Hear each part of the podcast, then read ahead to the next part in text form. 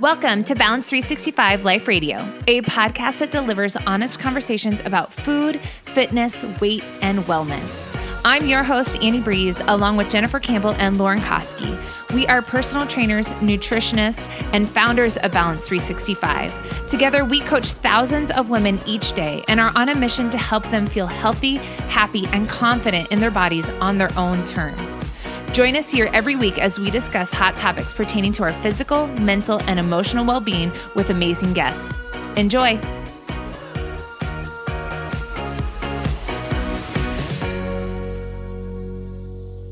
Thanks for joining us on another episode of Balance 365 Life Radio.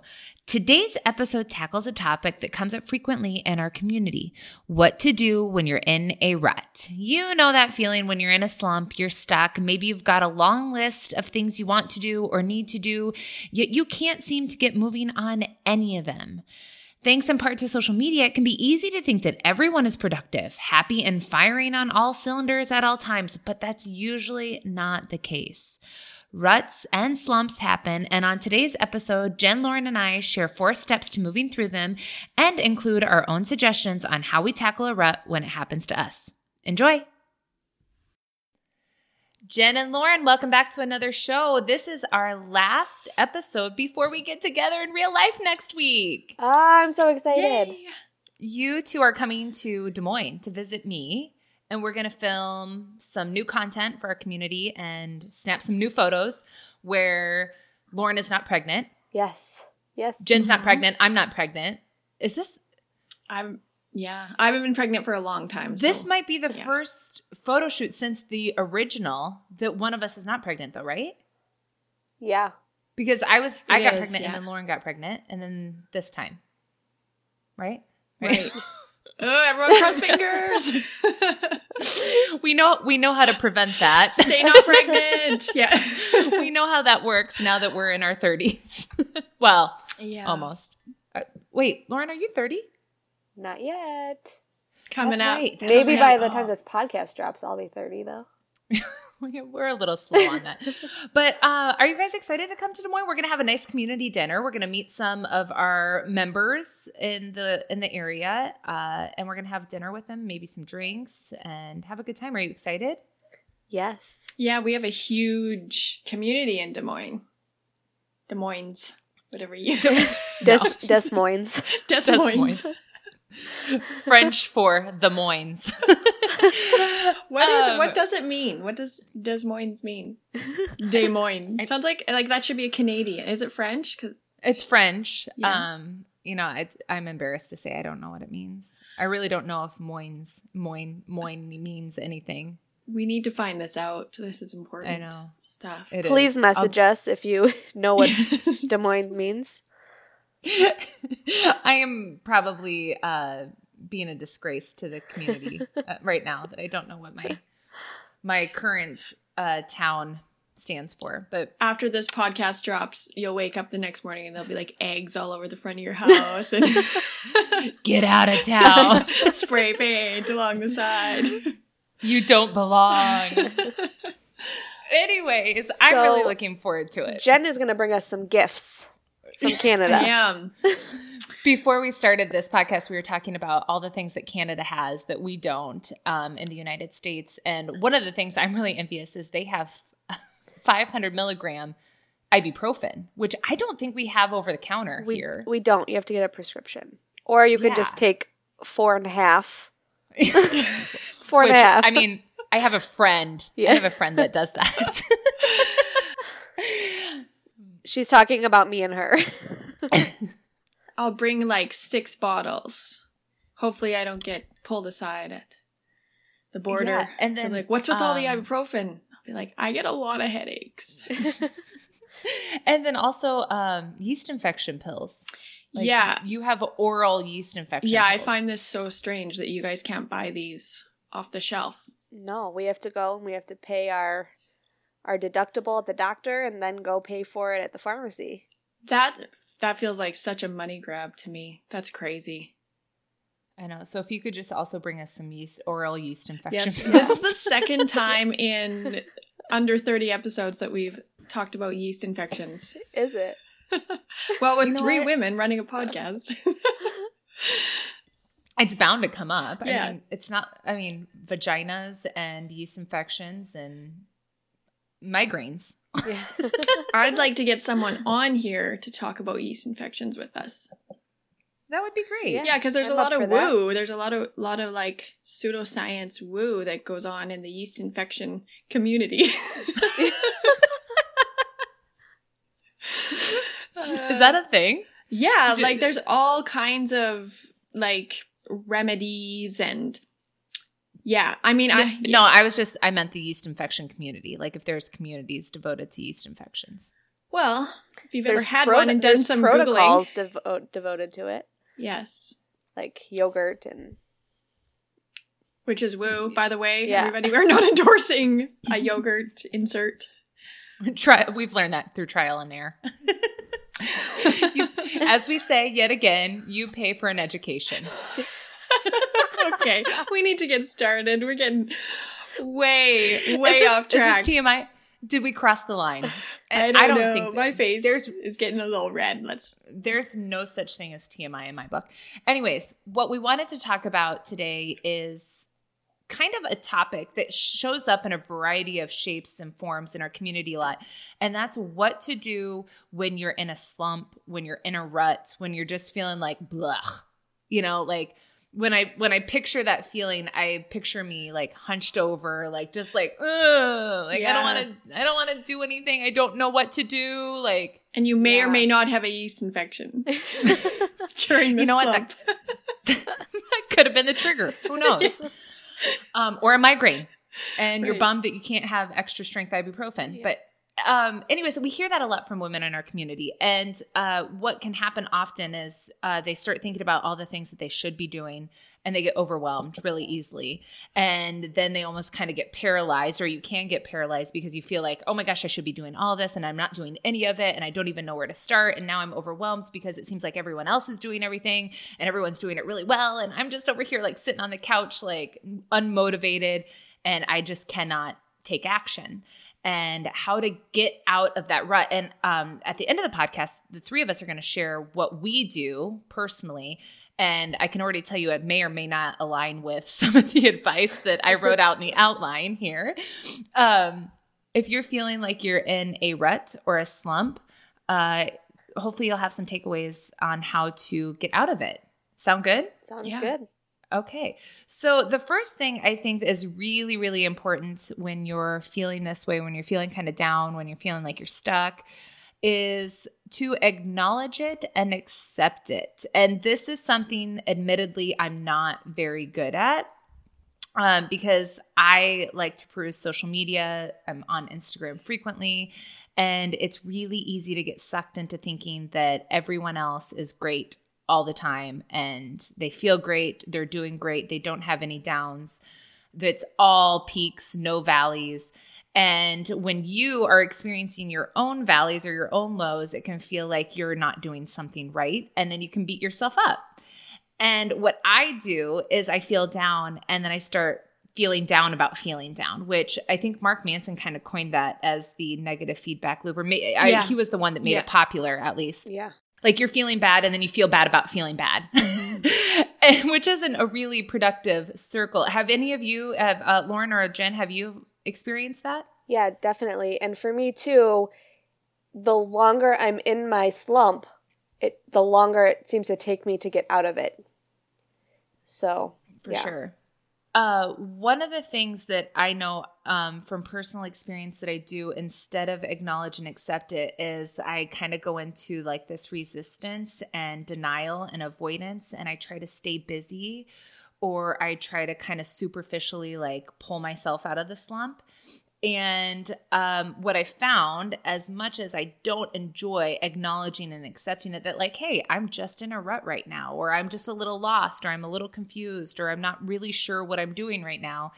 Instead of just accepting that, trying to kind of deny and avoid it takes a lot longer to move through it than just say like, hey, I'm just in a slump right now, and I'm just going to like deal with it and feel the feelings that come along with being in a slump and move past it. Like if I can just acknowledge it and accept it, I move through it a lot quicker, it seems, than if I try to, you know, stay busy and not feel the feelings that come with being in a slump. Right. I think for me too, I often get in a, I don't know if you can see it, you can't see, but I'm quoting, in a slump. Air quotes. After I've had a really stressful time.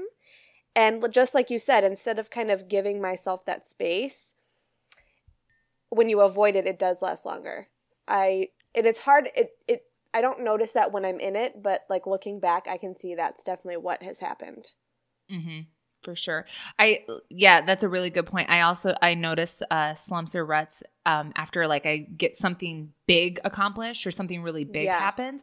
And the three of us have talked about that. Like after we come back from a meetup, we have like a little like postpartum or like not postpartum, sorry. Post meetup depression.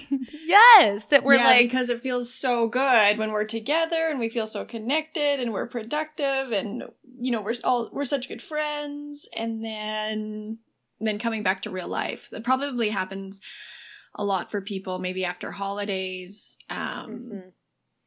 Yeah, for me, I find I kind of go into a slump after I have a baby. It's like the euphoria of having a baby and then, you know, visitors and lots of attention. And then like when you're around, I don't know, 4 to 6 weeks postpartum and that all dies down. I feel like I just like usually slide into a little slump.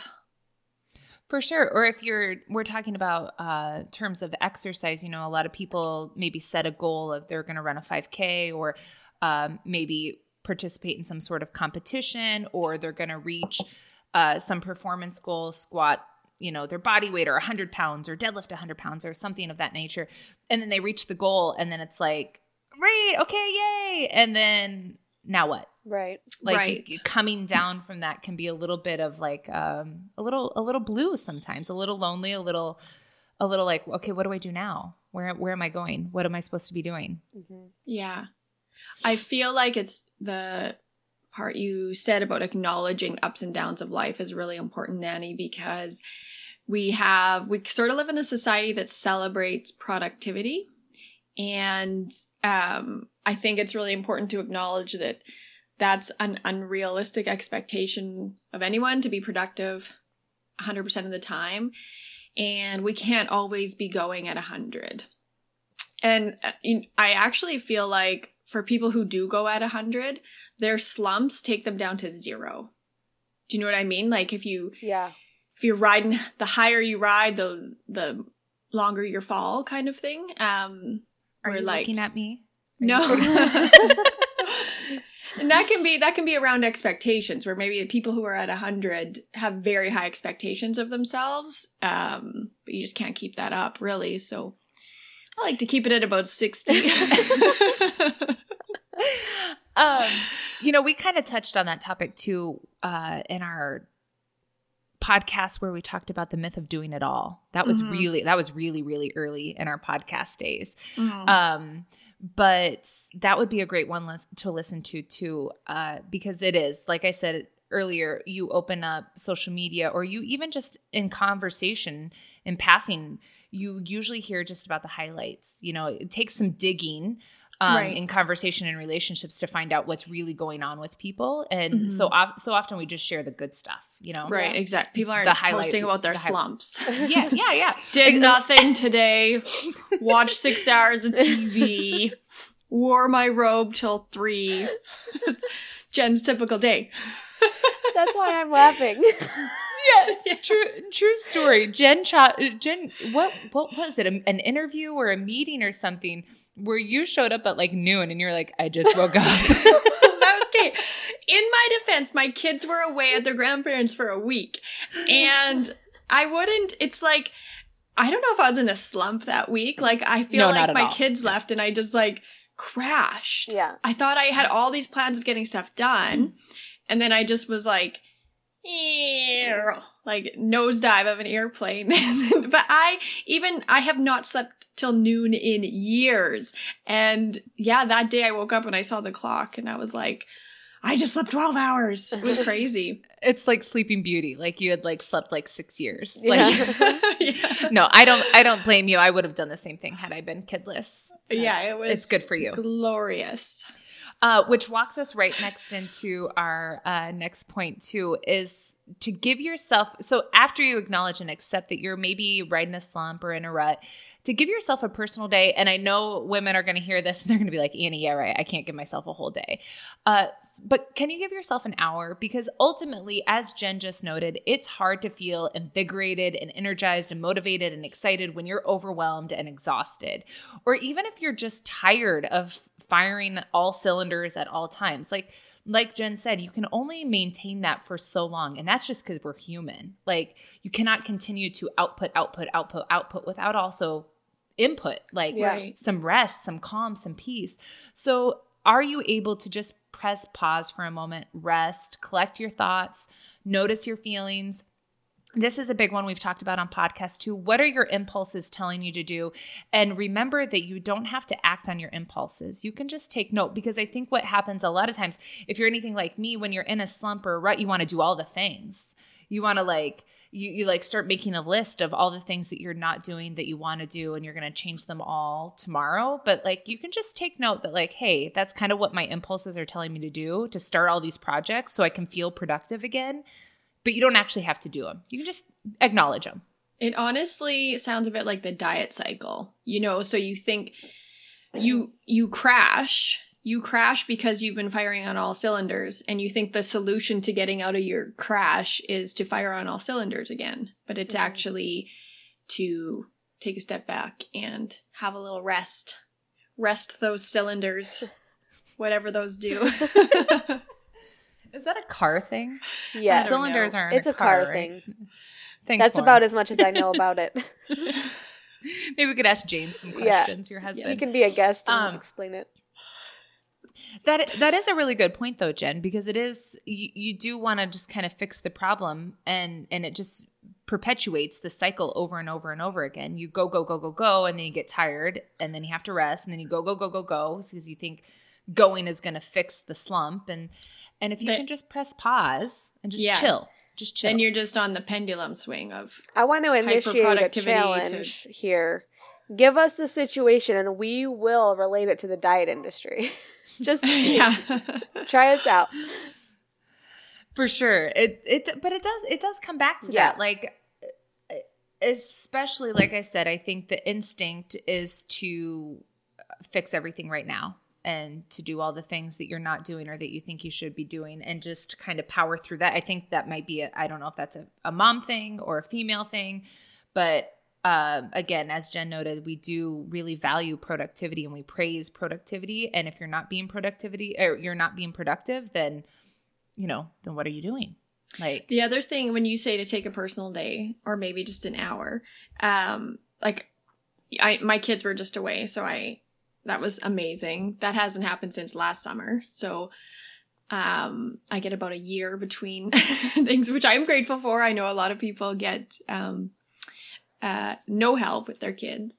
But for me, I'll take an evening. So I'll get my kids to bed early. And then I know that evening is about resetting my brain. Yeah. Yeah. I'm kind of the opposite. Like I said, I want to stay busy, and I do that to essentially avoid feeling what I'm feeling. If I can just, take my mind off of it, which is, it's not what I'm recommending. I'm working on that. Right. So people often, so we hear this a lot, and this is just I hope people will hear me out here. So there is a difference between numbing and self-care. So, when it really depends why you're doing it. So once in a while, it is nice to take an evening and just watch TV for a couple hours. You really just need to turn off your brain, relax. It feels good. Watch your favorite show, have your favorite snack, all of that. But then there's also people who numb and are avoiding their feelings, and they are watching TV every night. Day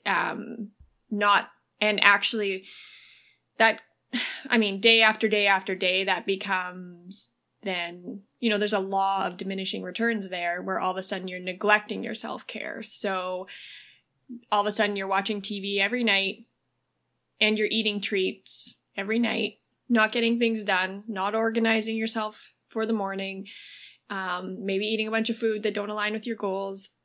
And so, yeah, that's one thing that it's, yeah, it's sort of like a delicate balance. It's nice to acknowledge. Yeah. So rather than, and then I see it, we see it in our community mm-hmm. sometimes, women saying, I'm doing this, and they're calling it self-care. And, you know, great. But then at some point you have to decide when it's not self-care anymore and it's actually just avoidance and numbing because your life is really stressful and you just can't deal. And actually numbing and avoidance really leads to your life feeling worse because you're doing things that don't align with your long-term goals. You are, that would be a sign for me that I'm in a rut is when I'm starting to do numbing activities too often. And in Balance 365, we have this saying. We didn't make it up. One of our students brought it to us. I just called our Balance 365ers students. But no, that sounds very like academic. I kind of like it though. So one of our Balance 365ers had this idea, and I can't even remember who it was, but she called it the canary in the coal mine. So now we talk about it quite often. So if you're going into a slump or you're in a slump, really think about what your canary in the coal mine is. So that's the analogy where, miners used to take canaries in cages down to the coal mines. And if the coal mine was filling with poisonous gas, the canaries would die and the miners knew they better get out of there. So it's just a warning sign. So for me, I know social media scrolling in the evening, sometimes I do it and it's fine. But it's about that law of diminishing returns. There comes a point where I log off social media and I'm like, oh, I feel gross. I just spent 2 hours scrolling Facebook and commenting rude things to people on news sites and not rude things, but just, getting little bickering or like, and it's like, I do not like spending my time that way. I don't. It is not a productive use of my time. So a canary in the coal mine for me is social media use and TV really in the evenings, just not doing the things that I know lead to my life feeling easier. So I have a nighttime routine where I, clean my kitchen, organize my kids' lunches for the next day, might organize my own breakfast for the next day. And if I'm not doing those things, it just puts me in a downward spiral. Then my mornings are stressful, which leads to, being late for work, which late getting the kids, and once in a while that's fine. But when I get into a routine of doing that, that's my canary in the coal mine. Yeah, and I'm like, you are in a rut. I was just going to add that doing that can also become a habit, right? It can become habitual. Right. And that happens. I have to be careful because for me, creating routines and forming habits happen really quickly. And it's a blessing and a curse, right? So like healthy habits and healthy routines, they stick pretty quickly for me, but also the negative things that I do stick really quickly for me. So that's something that I definitely have to watch out for. I find the snacking is one that will quickly stick for me. Yeah. So I typically do not want to be snacking at night because I'm not hungry at night and it just doesn't align with my long-term goals. And if I have a snack once in a while in the evening, that's fine. But as soon as I start making that a habit, my trigger is often getting my kids tucked in, closing their doors, walking down the hallway, and I'm already salivating. I'm already like, it's like that's that trigger, like right? You close the door. Yes, that's my bell ringing. And so, I find food habits are some of the toughest habits for me personally to break.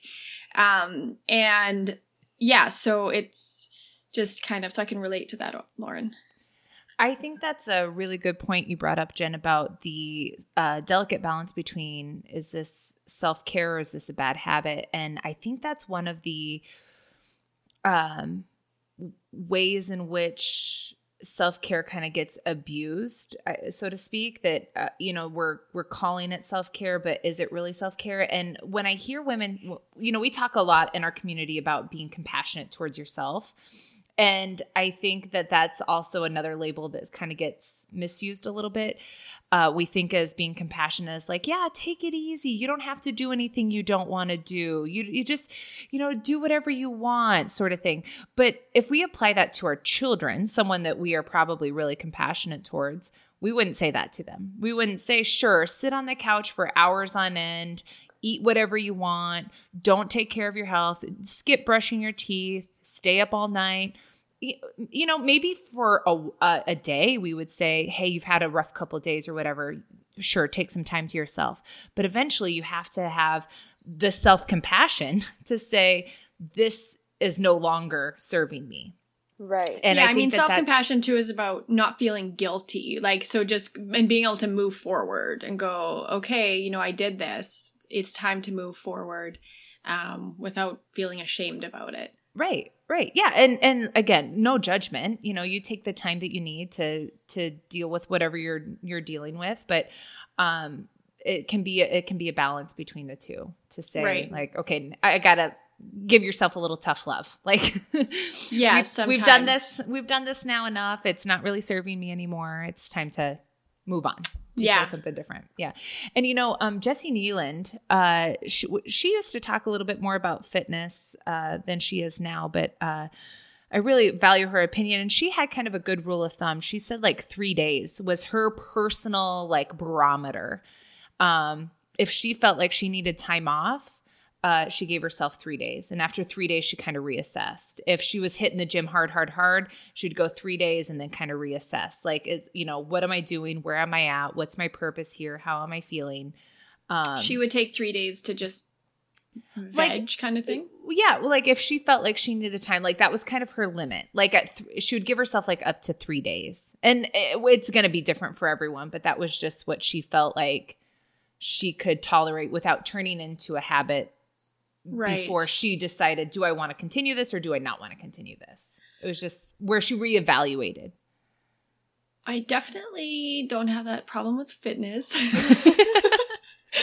But I see – so for me, I can see how that would be helpful. I would say 2 days for me. So I would say if I need a break – again – we're moms, so it's not like – I don't think Jessie is a mom. No. And she can take 3 days off and recover. So the problem with being a mom is that if you work or you're a stay-at-home mom and you like want time off, you know, you don't really get to like just check out for 3 days right. to rest and recover. You feel like you're always at work. So I would say I would go, I guess 2 to 3 days for me might be I'm super burnt out. I'm going to be doing the minimum. And this is what I need to do for 2 or 3 days, which might be frozen pizza in the oven and paper plates, and really just doing what I can to reduce my workload and the things that are constant, you know, things that don't really matter, that take away a lot of energy from me that I could actually just conserve right. during that slump. Yeah. Again, because you need to pause and allow input. Like you need to restore and to rest and to in order to feel excited about anything, to feel energized again, you know, because usually when we're in a slump or a rut, we're not feeling energized or motivated. And so to expect to feel that way without pausing and resting and allowing yourself just to like be can right. be difficult. Yeah. Mm-hmm. Absolutely. The other thing I've done with the boys' as dad in the past is when him and I were both feeling that way, we would swap sleeping in the mornings. So, you know, one of us would sleep in on Saturday, the other one till Sunday. And, or we've given each other a whole day off on the weekends or half a day. So, say a Saturday, he might sleep in and I take the kids out for the morning. And then I come home, you know, have lunch, and then he takes the kids for the afternoon. And we're just giving each other restful time inside of our own homes, which I personally find very valuable. I love having my home. I'm an introvert, so maybe this is special to me, but I like having my home to myself. And I just sort of identified that a few years ago, and it's been really helpful because, you know, when you say you need a break and then you have family come, or you hire a babysitter or whatever you decide to do to get a break from your kids, and then you have to leave the house to get that break. It just was never really a true break for me. I wanted to be inside of my home. And a lot of times for me, restoring has to do with getting organized inside my home so that I'm setting up my environment for success, for example. So that's one way. I know we haven't touched on that yet, but coming out of a slump for me, that's part of it. You're jumping ahead. Don't give away. I know. Sorry. Okay. Yes. I think those are all great suggestions. Just a quick review. We have acknowledge it, accept it when you're feeling this way. Give yourself a personal day, or if you can't commit a whole day, as much time as you can to just be, to rest, to pause, to acknowledge how you're feeling. And then step 3, which we kind of already touched on as well, is go on a positive mental diet.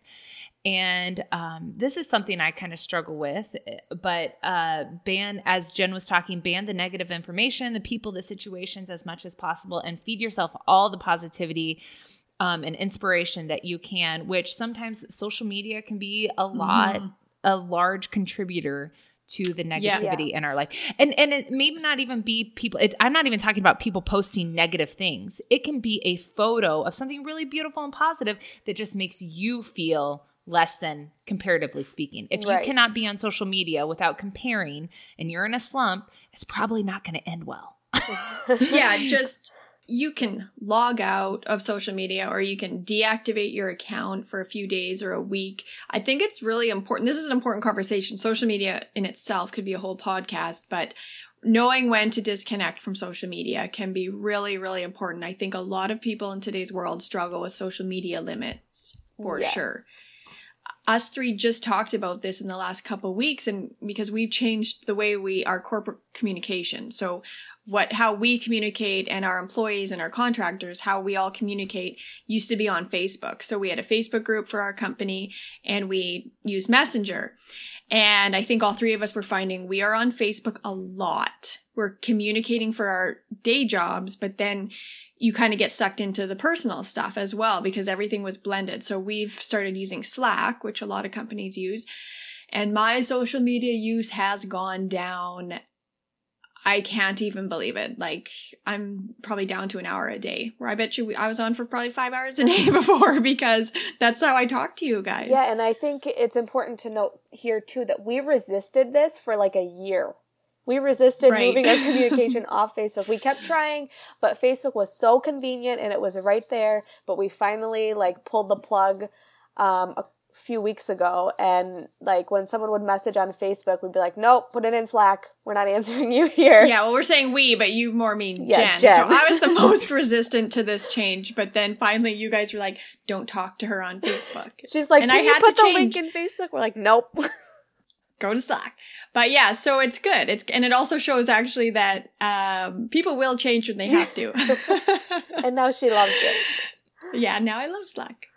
But I think the 3 of us would probably all agree that our productivity is increased since moving off of social media for our professional communication.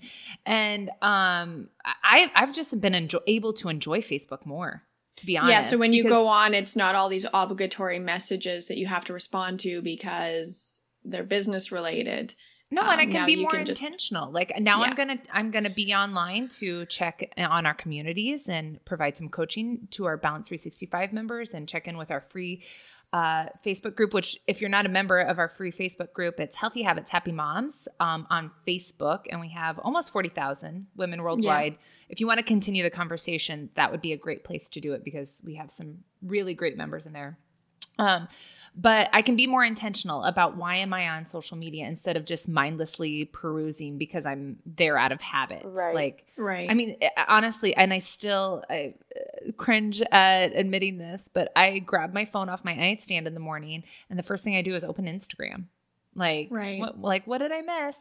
And, if you're coming from a position of feeling like you're in a slump, you're in a rut, and consequently everyone's doing everything better. And you open social media and it's like, oh, look at that person's vacation. Look at that person's awesome workout. Look at that person hit a PR. Look at that person's beautiful hair.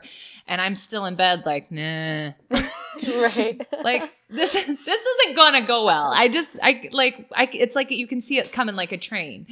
So going on a positive mental diet, doing whatever you need to do to ban the negative information, people, situations. I mean, I've even gone through periods of my life where I can't look at the news because it's sad to me sometimes. The other thing I want to talk about is negative people. If you have people in your life that maybe aren't encouraging or that just aren't motivated themselves, you know, the old adage is it Jim Rohn that says you're the average of the 5 people you spend the most time with? Or something right. along the facts. Yeah. Again, dropping the sayings every single podcast. I've got I'm on it. But, you know, think about who you're spending a lot of time with. Are these people that reflect what you want, what you're trying to attain, that align with your goals, your values, your morals, your ethics? And if not, do you need to adjust, spend more or less time with other people? Address that. You know, I'll tell something really personal. Ooh, juicy. Shocker. The boys' dad and I had a conversation a few years ago about changing how we talk in conversation with each other as more positive, because we found – so first of all, before I share this, I'll say – that him and I were both in a really negative space, both very stressed, him in grad school, me building this company.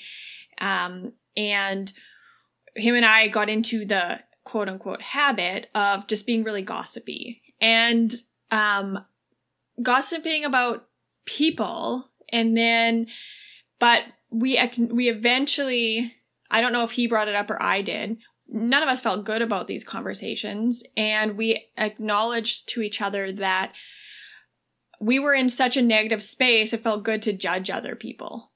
Like in the moment, it felt good to judge other people because we were struggling so much. And but we eventually, so I mean, that's a very vulnerable conversation to have, but you could have it with, if you have someone in your life that you love and the relationship feels negative, or the conversations you have feel really negative, you could also acknowledge that and just say or try and shift it. Like, how can we talk more about the things we love, what we love about other people, dreams we have, how we're accomplishing those goals. And I love having people like that and it's in my life. Hurt people, right? And not to say you were hurt, but you were in a negative space and being I was hurting. Negative. Right.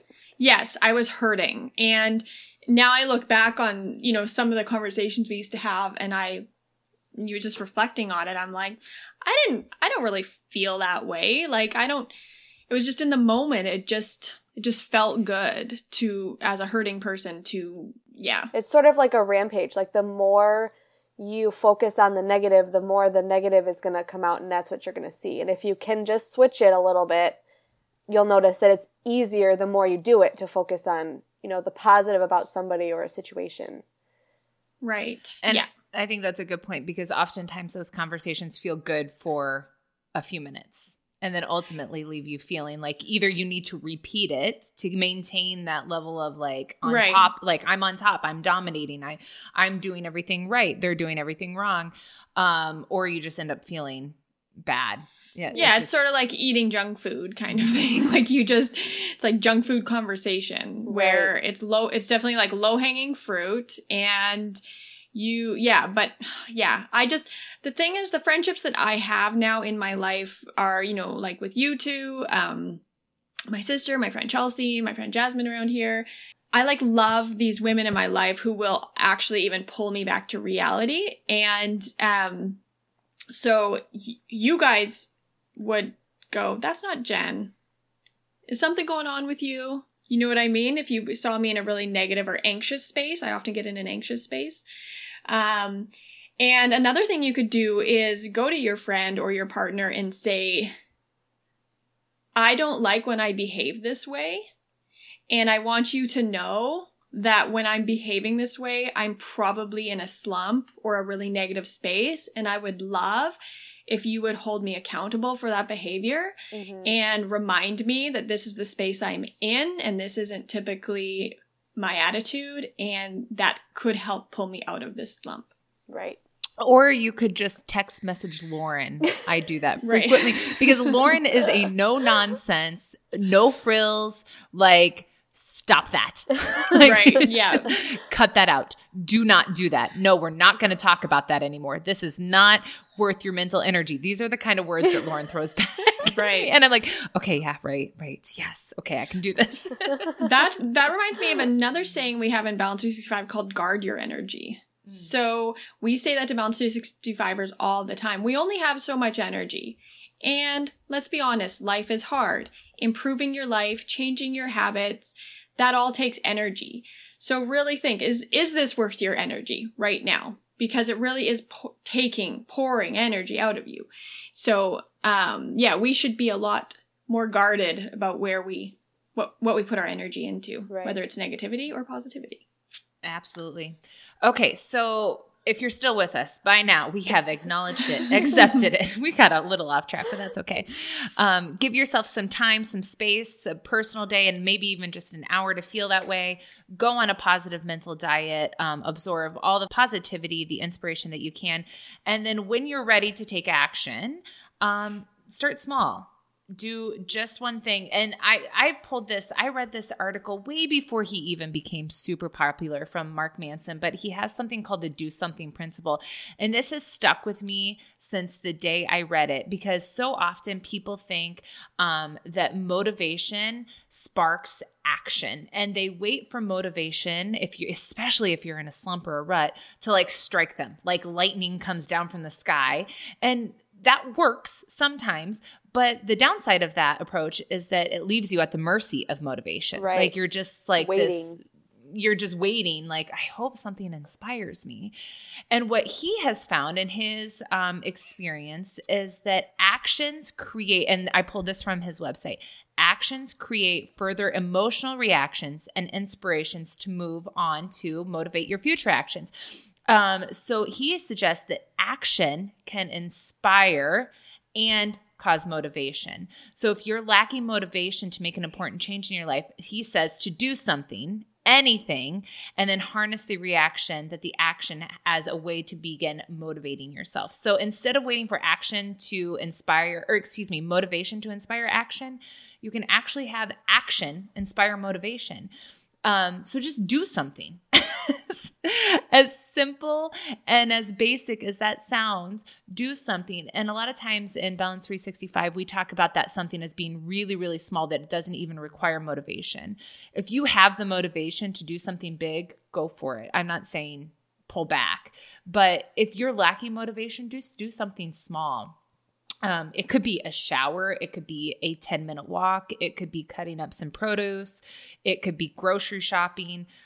Something really, really small, and just do it once, and then let that action create more inspiration, more motivation. Mm-hmm. Right. Then you're spiraling up instead of spiraling down. Yes. Yeah. And it doesn't leave you at the mercy of motivation. Like I just picture me waiting on my couch, like looking up at the sky thinking, I'm waiting to feel some certain way. Like it feels so much more proactive to actually take action. Absolutely. And that feels way better than just sitting around hoping that I feel some sort of way in a day or two. Right. Yeah. Okay. So with that said, I know I wanted all of us to share what we do to break out of a slump, because I know it's different. Jen, do you want to start? Sure. So I find my environment really affects me. So for me to break out of a slump usually requires cleaning and organizing. So I shared earlier that I'll take an evening. I said when I know I have to pull myself out of this slump, I will take an evening, and I will do things that feel productive to me and that will set me up for success starting in the morning. So I will normally, the things I like to do are clean my house, which is my environment, and get it organized, grocery shop, and meal prep. And those three things I've identified as get my wellness wheel going, get me on that upward spiral. So the next morning when I wake up, I know I have a veggie tray in the fridge, some bagged salad, some lean protein made, and my space is going to be organized. And then my brain feels organized and clear and clutter-free. So that's what I do. And for me, that spiral up usually involves then the next day I'm more likely to eat the foods I want to eat, do the movement I want to do, and get accomplished in my day what I want to get accomplished. I even feel more engaged with my children when my space is clutter-free, when I've eaten better, when I've moved my body. And as that spiral up happens, I mean, what does get endorphins going? We know that exercise does, but I know some people, like Annie's probably be like, I start with exercise. Did you hear the so condescending? I start with exercise. I know. You're totally kidding. Right, though. By the way, that's right. So I first need to, of course, I know that exercise will get my endorphins going. I know that I feel better after I exercise, but I personally need to do that organization tasks, and I will be more likely to exercise. Like, I work out at home, and I currently work out at home. I go through different seasons where I'm at a gym or I'm at home. I cannot work out in a messy house. Like, I just cannot. So I'm more likely to do my workouts as well when I've got my space clutter-free. I can completely relate to that. I feel that way as well. It's like you can't – it's almost just a vibe. Like, I feel like I cannot breathe as well. I cannot breathe as easily when I look around my house. It's overwhelming to me. It's just, yeah. Yes, yeah. So those three things – so I might do those three things. So I might clean and organize, grocery shop, and meal prep. And those would be three smaller things I'll do. But I've also noticed another way I get out of a slump is doing one major thing. So I will clean out the storage room that really needs to be cleaned out, or clean out the garage. And there's something for me about being able to step back and go, I was just productive. I just did a really good job. This looks fantastic. What else can I do? That's kind of the premise of what Mark Manson was saying, that it's like building momentum. Exactly. Your action results in inspiration and more motivation to do some more action. And then, and I think of like pushing a big boulder up a hill. It takes a lot of effort sometimes to get that boulder kind of going. Get started. Yeah. Yes. But then eventually you find yourself building some momentum and gaining speed. And then before you know it, you're at the top and you're coasting. Right. Downhill, or it requires much less energy and effort. Absolutely. Yes. Lauren, what about you? Mine's kind of similar. I find I get in a slump when I don't have a plan. Shocker. So for me, it's about making my meal plan, going shopping, and getting things prepped for the week. And that will really get me out of my slump. And just like Jen said, then I am eating what I want to eat, and my week just goes really well. When I don't do that, I get busy and just kind of all S breaks loose and I just do whatever.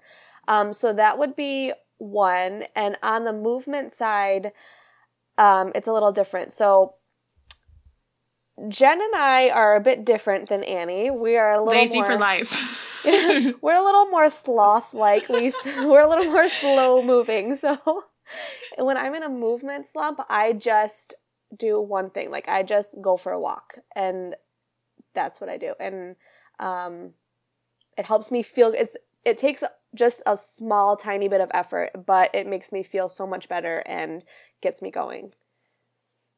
I bet you guys are going to be surprised to find out that I go work out. Right. Totally. Lauren and I clean and organize our homes.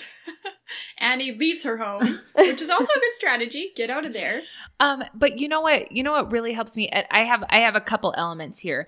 I shower, do my hair, and do my makeup. Like I cannot like I don't care. You can think that's vain or whatever. No. I just know that like I feel good when – I mean that adage, look good, feel good. It's like getting your game face on. Yeah. And it's funny that you say that because when I was in college, we would I think this is where it started, why I wear makeup every day. We would put on makeup for every game. And it was just like this this is just what we did. Like we felt ready. Right. Like, yeah. Oh, it was like a ritual. League of Their Own. I'm so jealous of your college experience. But I think part of it had to do with the fact that we would show up at practice after a full day of class and we'd, have our makeup and our hair done. We were in sweatpants, but just from being in class or whatever. And so then to show up at a game any other way felt a little foreign to us. So even if we had early games, we would get up and we'd do pretty ponies and, put on mascara and eyeshadow and eyeliner and all that stuff. And we just felt prepared to tackle our day. So I always, shower, hair, makeup, workout. And then, if I can work out with a girlfriend that I know supports me and that I can be like, hey, look, I'm just in a slump and I just I need some social interaction because also contrary to Jen, I think I'm pretty extroverted. So time with people re-energizes my battery. Even if I'm not interacting, going downtown, just being around people helps me to feel just the hustle and bustle. I just feed off of it. It recharges my batteries. So I could do that. I mean, contrary to popular belief, introverts do like socializing, but I see that. I could see but for me, it would be connecting with one person. So my friend Jasmine mm-hmm. here or my sister. In fact, my sister and I used to be really good at pulling each other out of slumps, and we might meet on a Saturday together and help each other get organized and do the meal prep mm-hmm. for each other. And then just the visiting we did and stuff would help to energize me. And as far as food goes, if you follow me anywhere, you know that I don't cook. Right. I don't enjoy it. I'm not great at it. So John and I have actually been using we have a couple stores here that do meal prep for you.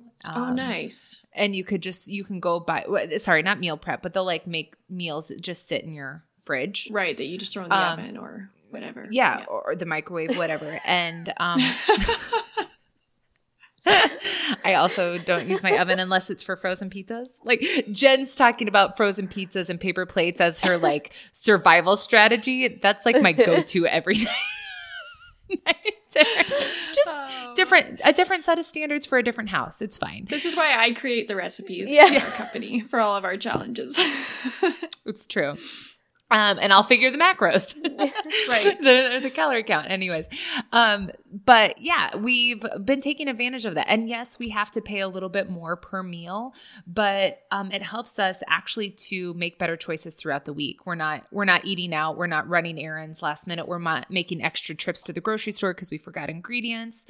And it's just the reduction of stress that it gives us when it comes to mealtime. Totally. Yeah. That sounds heavenly. Yeah. There's nothing like that here, but what I've been thinking about, I met a man at a conference I was just at, which I talked about in one of our last podcasts, but he's one of the board of directors for Chef's Plate, which is a meal delivery service. And him and I were chatting, just about their company strategies and stuff. And, I was thinking after that it is more expensive to order from those places than obviously going out and shopping for yourself and all of that. But I was thinking that's something I could do for, maybe 3 months, get a meal delivery service 2 or 3 nights a week just for a couple months, maybe in September when the boys are back in school, just to help me ramp up my cooking skills again. I mean, I feel, there's different types of slumps, but I have been in a cooking slump for probably 2 years where I'm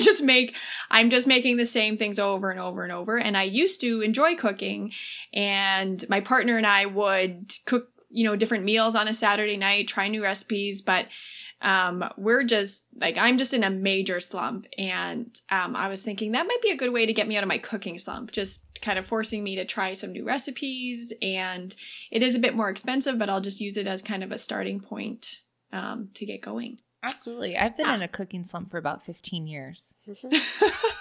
I think I'll... That's okay. Annie, will you send me some information on that grocery store? On cooking slumps? No. On her grocery store service. I want to see if there's anything like that where I live. Yeah, absolutely I will. I know here in Des Moines, if you're local, there's Beefcake Fuel, there's Fresh Fit Meals, there's Macked. There's quite a few... meal prep services here in the area. So I'm sure you have some in Detroit. Maybe some listeners know. Maybe some local listeners would know. Yeah. And I think the whole point of using something like that as well is to, as far as it relates to slumps, is like how we were talking about, often you're in a slump because you were just firing on all cylinders for, you know, it was going too hard for too long and you go into a slump. And while you're in that slump, a really important thing to process, and you might want to identify, is, you know, how can you reduce the stress and decision making that you have to do in a day? Like, how can you just bring down the overwhelm? And I think a lot of families do struggle with the food component, like feeding your families. I mean, you got to keep feeding those little buggers. And they just keep wanting to eat. And so it's a huge, it's physical and emotional labor for a family is feeding. So as much as you can reduce that. And, you know, we talk about this a lot in Balance 365, but, you know, it is not a failure for women to buy the bagged salad or the pre-cut veggie tray or the cooked chicken. I mean, that stuff all, it's all good. It's still food. You're still getting what you need. Yeah, and we have another saying in Balance 365, good, better, best. You know, right. Like the better option or the best option may be not always available. You may not always be able to make that choice, but can you make a good choice or a better choice? And then being at peace with making those choices. Just saying that I can let my best be enough, whatever this is right now. And then just letting it be. And I think if a lot of people just were striving for good and sometimes better, they would be better off in the long term anyways. We talked about this in our last podcast or two podcasts ago on the personality traits of people who overeat. And I had said in there that striving for good health instead of perfect health often leads to better health anyways, for most people, because they don't get stuck in that pendulum swing. So you could expand that to so many facets of life. If you just were striving for good enough, you could probably meet that most of the time rather than always striving for perfect and getting on that pendulum swing of best, worst. And I would add to that the good enough is very individual. You know, it's not good enough compared to Jen. It's not good enough compared to Lauren. It's good enough for you. Yeah. Okay. So I think we're close to an hour and we want to be respectful of our listeners' time, but just a quick review. If you're in a slump, if you're in a rut, acknowledge it, accept it, give yourself a personal day or an hour to feel those emotions, to acknowledge it. Go on a positive mental diet as much as possible. Ban the negative information and the people, the situations. Do just one thing. When you're ready to take action, start small. Or as Jen mentioned, you can go big if you're feeling motivated to tackle that garage. How do you say it? Garage. Garage. Go for it. You don't have to pull back, but if you're not feeling motivated, you don't have to do anything big. Small changes do add up, and it can spark more motivation if you're not feeling motivated to begin with. So I hope you leave this podcast with some suggestions about how to break a rut or a slump. And if you need help, if you want more support, why don't you join our Facebook group? As I mentioned, we've got a really, really strong, supportive, non-judgmental community of a lot of moms, but growing number of women without children in our Facebook group talking about this sort of topic and struggles. And we would be happy to help you troubleshoot some ideas to help you break your slump or your rut. So anything else to add before we sign off, ladies? No, I think that covers it. Awesome. It was good. As usual, this was fun. Yes, all right, we'll see you in like a week and a half in real life. Yeah. Yay. Make sure you're following us on Instagram too, so you can catch up with all the shenanigans. Lauren, what's your handle on Instagram? Lauren_Koski. KOSKI. Yes. Jen, your handle? I am at Mama Lion Strong, and it's MAMA Lion Strong. And I am at Annie Breeze, and we'll put all these in the show notes so you can maybe get it. And Balance 365 is at Balance 365 Life. Yes. It's going to be fun. There's going to be lots of laughs. I can feel it coming. Okay. Thank you, ladies. All right. Bye. Bye. Bye-bye. This episode is brought to you by our online coaching course, Balance 365. If you're ready to say goodbye to quick fixes and false promises, and yes to building healthy habits and a life you're 100% in love with, then check out our program at balance365.co to learn more.